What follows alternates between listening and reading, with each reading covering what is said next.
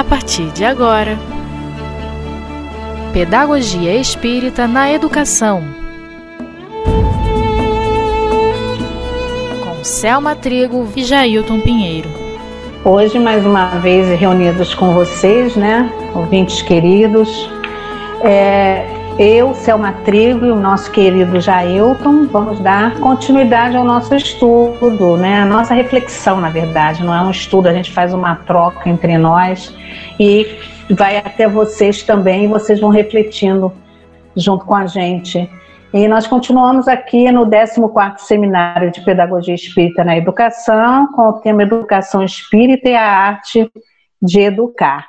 Então, eu quero dar boas-vindas ao Jailton. Oi, Jailton, tudo bem? Tudo ótimo, Selma. É muito bom estar aqui trocando essas ideias tão importantes para as nossas vidas. É. E, amigos, nós agora, nós, nós ficamos a saber da, da, da, do, no encontro passado que nós tivemos, Jailton, só uma partezinha, missão dos pais junto aos filhos. num, num parágrafozinho do livro Educação do Espírito, Introdução à Pedagogia Espírita, do Walter Oliveira. Alves. Eu vou só ler o trechinho para a gente engrenar em seguida. Tudo bem, Jailton? Vamos lá? Vamos lá, pessoal? Vamos juntos, hein? Vamos nós, vamos lá, estamos preparados. Então diz assim o Walter: receber o espírito que retorna, auxiliar a sua preparação interior, auxiliar o despertar de qualidades superiores, acordar em seu íntimo os compromissos assumidos no mundo espiritual, abrir espaço e colocar na ação desse espírito para que ele encontre campo propício para a realização da sua tarefa é trabalho importante dos pais e é uma grande missão dos pais. Então, dando sequência depois dessa, desse trechinho, que nós só ficamos na, da última vez nesse trechinho, nós vamos agora para o Evangelho. Em seguida vem o Evangelho, no capítulo 14, item 9, em que tem um trechinho que diz assim: Desde pequenina, a criança manifesta seus instintos bons ou maus, que traz de existências anteriores. É preciso que os pais se dediquem a estudá-los.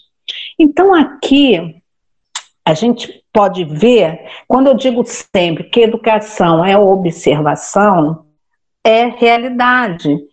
Quando eu digo aqui que às vezes a gente se desliga, nós pais é, nos acomodamos, nos desligamos às vezes é, dessa observação por acharmos que a criança não está percebendo nada e que aquela atitude dela é aquele momentinho só, que é uma coisa inocente, não é uma malícia, uma maldade. É, o que é é, para a gente pensar, para pensarmos, é a repetição a, de determinadas ações, mesmo pequeninos, né?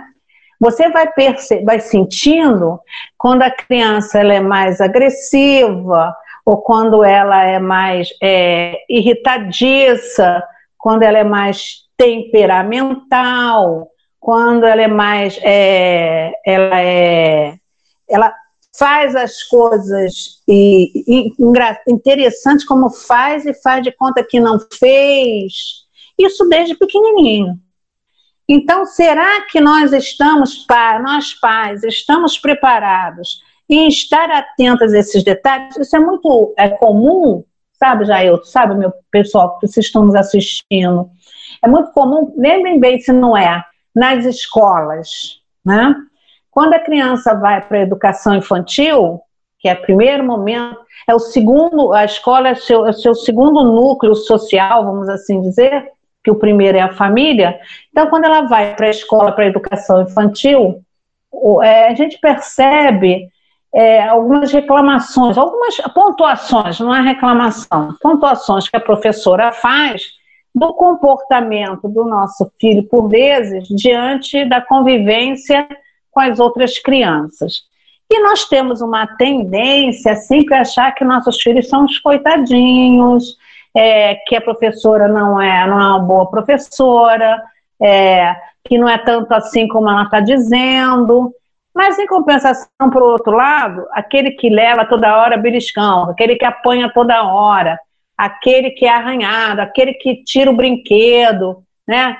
É, são essas atitudes, são essas atitudes é, é, impulsivas que a criança tem com dois anos, com três anos. Então a gente sabe muito bem que essas crianças são espíritos, né? Usando corpos físicos para a, o desenvolvimento da sua existência nesse planeta.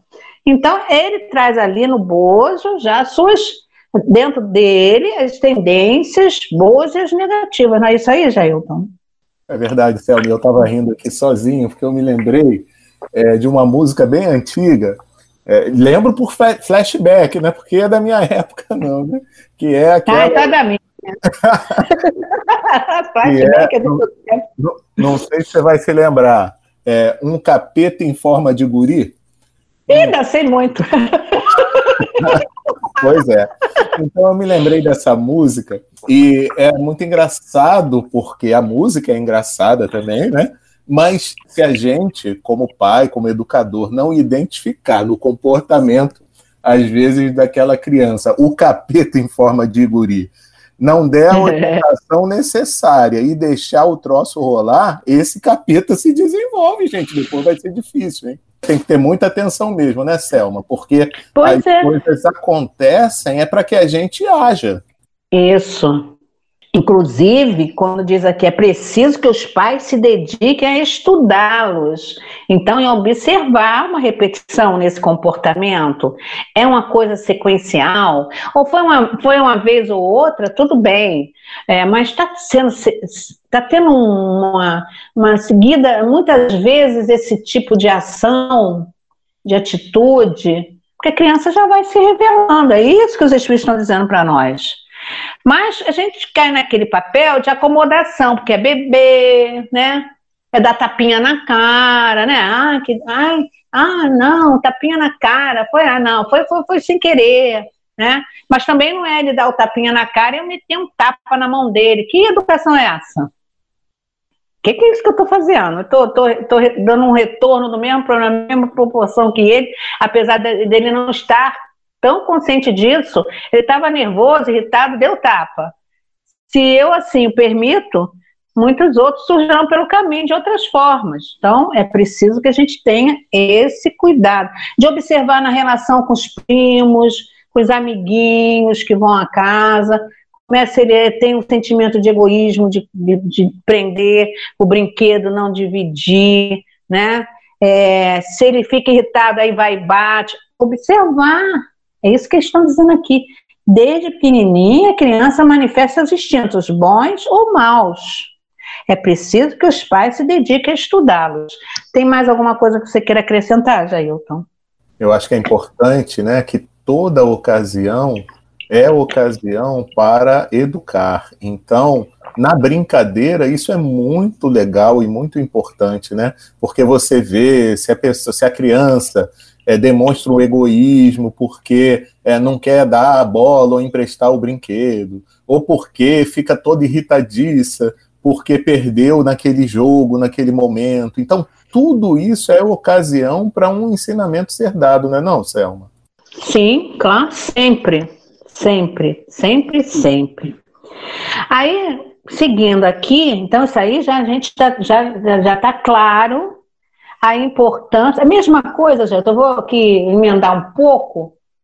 Há muito tempo nós já falamos nisso. É a mesma coisa quando a questão do culto no lar, né? Que nós pais é, não vemos necessidade de que o, o bebê participe do culto, entendeu? É como se fosse um objeto à parte, uma situação à parte. Ele não, não, não tem, porque ele não está raciocinando, não tem, não vai fazer nenhum questionamento, não vai entender. Quem disse que não vai entender? Ele vai entender e entende mesmo. É o espírito dele que está ali no contexto. Aí, aí da importância da criança o bebezinho participar sim, ou no carrinho, ou no colo da mãe, sendo acomodado, acolhido, entendeu? Ele vai receber as vibrações do trabalho que é realizado do culto no lar, ele vai receber o amparo dos espíritos que fazem parte, são responsáveis por aquele culto no lar, ele vai receber os passos espirituais daquele trabalho que está sendo feito ali. Então, há sim a importância da criança bebê estar junto. Se é muito bebê, vai no carrinho, ele fica ali, mas ele está ali na emanação é, do, do, trabalho propriamente dito, entendeu, Jailton? Entendi, né? E assimilando aquele hábito, né? Eu acho que isso é muito importante. E... Beleza, essa tua colocação é muito, muito, muito bem colocada. Então vamos lá ver agora, nós já falamos do Evangelho, nós vamos agora ao livro dos Espíritos. Lá na questão 209, Kardec pergunta aos espíritos: por que de pais bons, virtuosos, se originam filhos de natureza perversa? E aí ele continua: por que as boas qualidades dos pais nem sempre atraem, por simpatia, um bom espírito para animar os filhos? Né?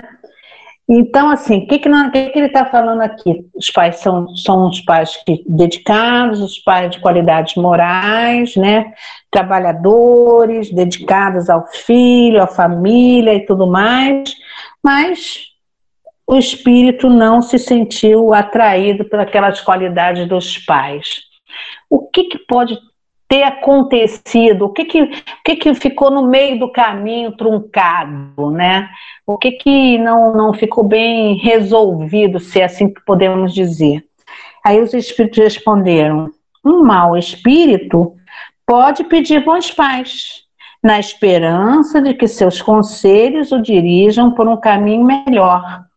E Deus frequentemente confia a eles Olha que interessante, né? Quando esse espírito, que é um mau espírito, pode pedir para vir para em, em, bons pais, eu acho que ele já não tá, ele já está com um despertamento consciencial aí, né? Ai, não, eu quero ver se eu consigo, tipo assim, quero ver se eu consigo é, com uma família mais harmonizada, com os pais mais equilibrados e moralmente elevados, eu possa é, é, aprender com eles, é, me entusiasmar por esses valores e tentar me modificar. Aqui eu acho que o espírito já está no momento de consciência, né? E, e aí os pais recebem esse espírito, combinam no plano espiritual de aceitação desse espírito, não que eles tenham até qualquer vinculação de comprometimento é, de outras vidas, porque tudo a gente bota na conta disso, às vezes não é, é um, é um trabalho de, de prova mesmo, de amor, né, incondicional, de servir ao outro, ajudar o outro a progredir, né? Então eles propõem essa aceitação, mas o, aí os filhos, os filhos vêm numa condição de, de, de, de revolta, de desequilíbrio, de, eh, se permitem arrastamentos variados de desequilíbrio, de desarmonia, coisas que não estavam dentro do padrão é, fluídico daquele grupo familiar, é, é que chama até da ovelha negra, vamos dizer assim, né? Uma puxa vida, ele teve toda a oportunidade de ser um homem de bem ou seguir um bom caminho e fez uma opção tão truncada na, é, até na é, envolvimentos com, com, com, coisas totalmente é, é, do mal, vamos dizer assim, da ação é, totalmente no mal. Então, os pais ficam muito frustrados. Puxa, aonde foi que eu errei? Né? Essa é a pergunta, né, Jailton? É verdade, é verdade. Por isso a importância do que você falou, a observação contínua, porque quando o pai, a mãe identifica é, que esse menino é um daqueles que vai dar muito mais trabalho, então o cuidado, a atenção, ela tem que ser redobrada, né? Porque senão a, o auxílio que eu poderia prestar a esse espírito vai ficar deficiente. E é aquela história, mas entender que por mais que eu faça, né, o que você costuma dizer, é, se o resultado não se efetivar, mesmo eu fazendo tudo o que eu podia, aí a responsabilidade já não é mais minha, né? É, que a gente não pode abrir, é, é, a gente precisa entender que existe livre-arbítrio, né? É aquilo que você falou, já. Se eu estou consciente como pai e mãe de que eu fiz o melhor que eu podia fazer, mas mesmo assim meu filho resolveu seguir uma estrada completamente diferente de todo aquele processo de orientação, de apoio. Às vezes a criança vai até para evangelização, gente. Vai para evangelização, são aqueles da pá virada na evangelização, né, Jair? Aprontam todos. Apesar que eu também fui levadérrima. Eu não fui fácil, mas não estou falando de ser levado. É, a gente percebe quando o espírito tem uma coisa truncada na conduta dele, alguma coisa amarrada na conduta dele, mesmo criança, a gente percebe. Então, esse espírito pediu, eu considero um grande avanço, quando ele pede para ter uns pais diferentes, que o ajude a se erguer no seu campo moral, no seu campo espiritual mas por vezes ele não consegue, ele não, ainda não chegou à conclusão que ainda não é o, o, a, as suas tendências ainda para determinadas coisas ficaram mais fortes do que a sua própria vontade de lá quando combinado de fazer essa transformação interior. Então os pais quando olham aquilo que eu sempre é, digo, olham para trás e têm consciência que fizeram o melhor, é, é deixar ir, entendeu? Não tem mais o que, não tem que ficar se culpando, é, é, é, colocando num estado de, emocional de desarmonia interior por conta disso, deixa os filhos fazerem as suas escolhas. É, eu vou citar aqui um exemplo. Eu lembro que há muitos anos atrás, eu estava numa viagem com uma, uma pessoa conhecida e é, nessa viagem é, nós estávamos trocando vários assuntos e ela comentou que o filho se envolveu com as drogas, né? É, e ficou numa situação que não, já estava tirando tudo de dentro de casa, porque não tinha mais dinheiro, e no final, como já não tinha muito o que tirar, começou a bater na mãe para tentar ter o dinheiro, né, para comprar as drogas. E ela foi até, no, até o Leon Denis, né, pedir uma orientação, doutor Erma, do que fazer, que ela estava desesperada, não sabia mais o que fazer. E o doutor Erma foi muito objetivo. Ele, próxima vez que ele fizer tomar qualquer atitude nesse sentido, coloque-o para fora de casa e só, só o aceite de volta quando ele pedir ajuda. Nesse espaço de tempo, quero informar que a mãe tinha colocado ele em quatro é, instituições de recuperação e ele saiu de todas as quatro. Ele não ficou em nenhuma delas. Ele começava e saía. E aí, numa das crises que ele deu, mesmo assim, ela, ela, ela disse assim: Selma, eu levei três meses para tomar uma decisão, mesmo sabendo que era o doutor Erma e mesmo sabendo que é o mais importante ainda, que o médium era o altivo Panfiro. Eu ainda levei muito tempo para decidir, eu levei três meses, ainda passei sufoco, mas chegou um dia que eu falei, é agora que eu vou colocar em prática aquilo que o Espírito falou comigo, e botei ele para fora. E ele falou, que isso, mãe, não sei o que, todo, todo assim, envolvido com a, com a com a droga, estava na, na, na, crise, e ela pegou, botou tudo numa bolsa grande, falou, você só volte aqui quando você quiser realmente se recuperar. Por quatro vezes já fez isso, você já tirou tudo que podia daqui de casa, já me bateu, já pegou dinheiro, já tudo lá, enfim. Aí ela disse que ficava é, ciente do filho nas condições que na praça dormindo apanhou todo machucado é, passava fome é, estava um estrupício mesmo né? Todo todo todo sem condições de um ser humano.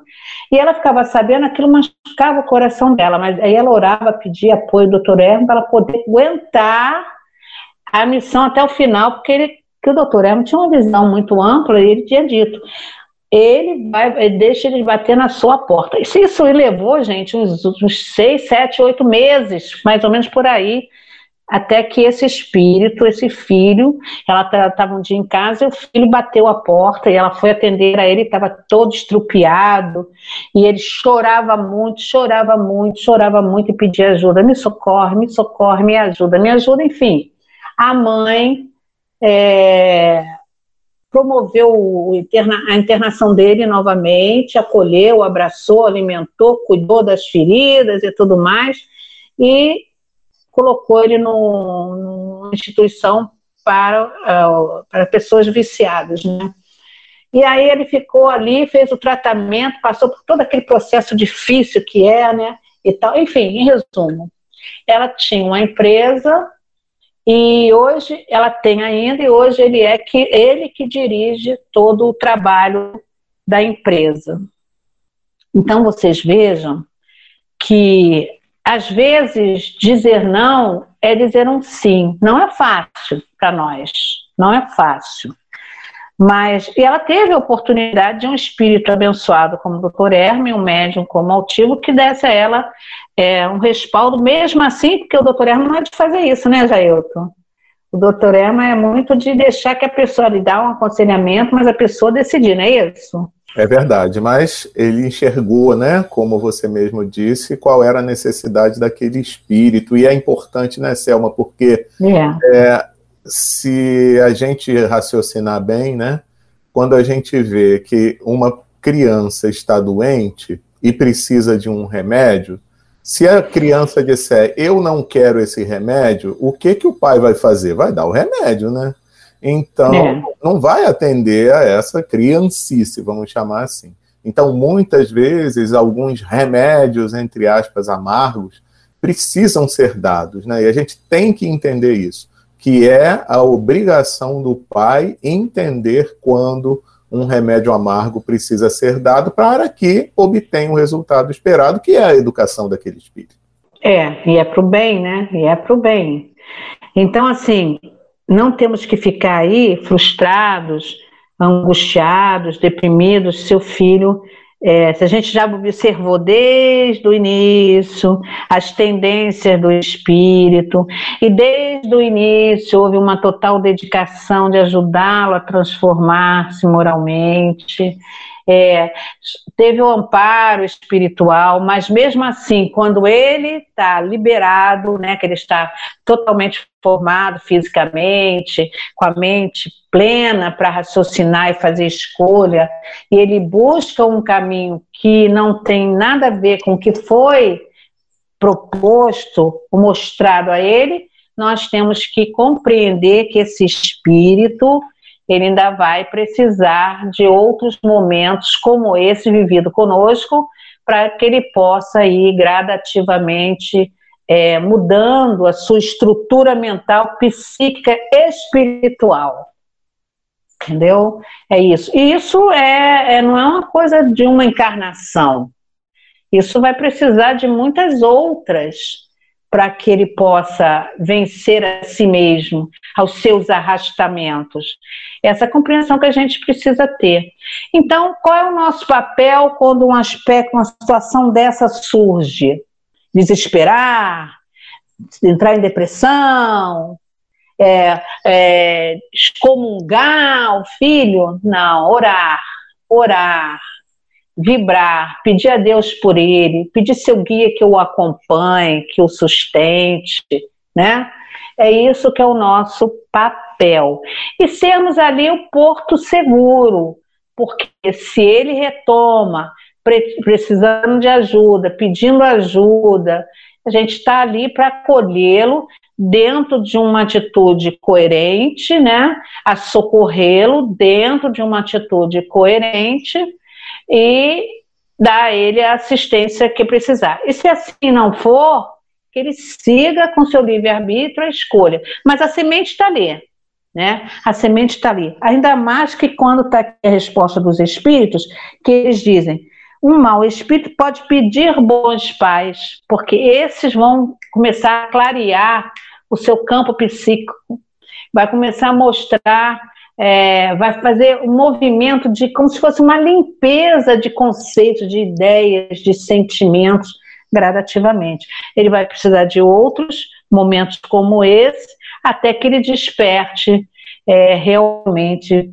para as boas ações, né, Jailton? É verdade. Tem uma coisa que às vezes a gente se esquece, porque a gente não tem condição de analisar, né? Enquanto está encarnado. A gente só percebe depois, quando for para o plano espiritual. É que eu posso fazer uma avaliação assim, puta, esse menino não assimilou as coisas que eu passei é. para ele, né? Mas às vezes, se você não tivesse passado, o resultado seria bem pior. A gente às vezes não tem condição de analisar que muita coisa, evidentemente, vai ficar como semente para uma próxima, mas muita já germinou, só que a gente não se deu conta, porque a gente tinha uma expectativa maior, né? A questão, o problema todo dos pais é que bota bem mais a, na conta do que a conta que ele pode dar. É, porque também tem aquela coisa, né? A gente tem ainda tendência a querer que o filho seja aquilo que a gente quer que ele seja, né? Então, Perfeito. É, isso é muito complicado, né? É, é, passar a orientação, valores morais, espirituais, isso é importante. Agora, a forma como ele vai expressar isso é, de repente, diferente da forma que eu esperava. Absorver, né? A forma de absorver para, para colocar na prática, né? Isso vai depender muito de cada um. Inclusive, é, mesmo que esses espíritos não sejam tão maus espíritos pedindo ajuda, vamos dizer assim, mesmo aqueles que estão comprometidos conosco nas questões reencarnatórias, nem sempre os resultados vão ser aqueles que pretendemos, mas aqueles que é possível eles realizarem. Isso precisa estar claro, né, Jailton? Eu me lembrei de uma amiga minha, ela já desencarnou, que ela era muito assim, é, irritadiça, tinha de vez em quando umas dificuldades lá, né? E uma vez foram reclamar com ela, é, assim, poxa, mas você não se esforça para melhorar, né? Aí ela, ué, mas você tem um esforçômetro para saber se eu me esforço? Porque se fosse em outra época, bastaria essa pergunta para eu dar na tua cara. E eu agora não, eu já ouço com uma tranquilidade. então, veja, para ela, ela já tinha melhorado muito, porque ela não reagiu àquela pergunta como ela reagia antes. E às vezes a gente quer que seja uma postura crística, né, que o outro tem, que às vezes nem eu mesmo tenho. É. E muitas vezes também não quer dizer que é arrastamentos morais só, né? É a conduta da, de, desse filho diante da família, da ingratidão, da grosseria, do desrespeito. Tá? Existem muitos aspectos que permeiam, né? A agressividade, tem uns que batem nos pais, tudo isso, né, Angela? Muita coisa que está no, no, espírito que ele às vezes até tenta, pois é, não tem nenhum medidor de, de, de, de, de esforço, de, de progresso individual. Não dá para a gente saber. Agora, os pais conseguem perceber a, a, essas tendências vêm lá da base e se eu tiver, eu como pai e mãe, tiver atento a essas, essas tendências na base, eu posso dar uma, uma ajuda, uma cooperação uma contribuição para que esse espírito desperte. Acho que a gente já está encerrando, né, Jair? Está no nosso horário. A gente agradece muito, né, Jair, a oportunidade do trabalho. É muito bom saber que muitos de vocês compartilham conosco essas reflexões e que essas reflexões estão chegando a várias pessoas, lares, locais que a gente nem imagina graças a esse sistema tecnológico e principalmente ao Espiritismo.net, que é através do Jailton. A gente agradece muito essa oportunidade e vamos nos encontrar novamente, né, num outro, num outro momento. Estaremos juntos novamente, né, Jailton? Se Deus quiser, estaremos juntos da próxima vez. Eu desejo aí um grande abraço a todo mundo. Fiquem com Deus.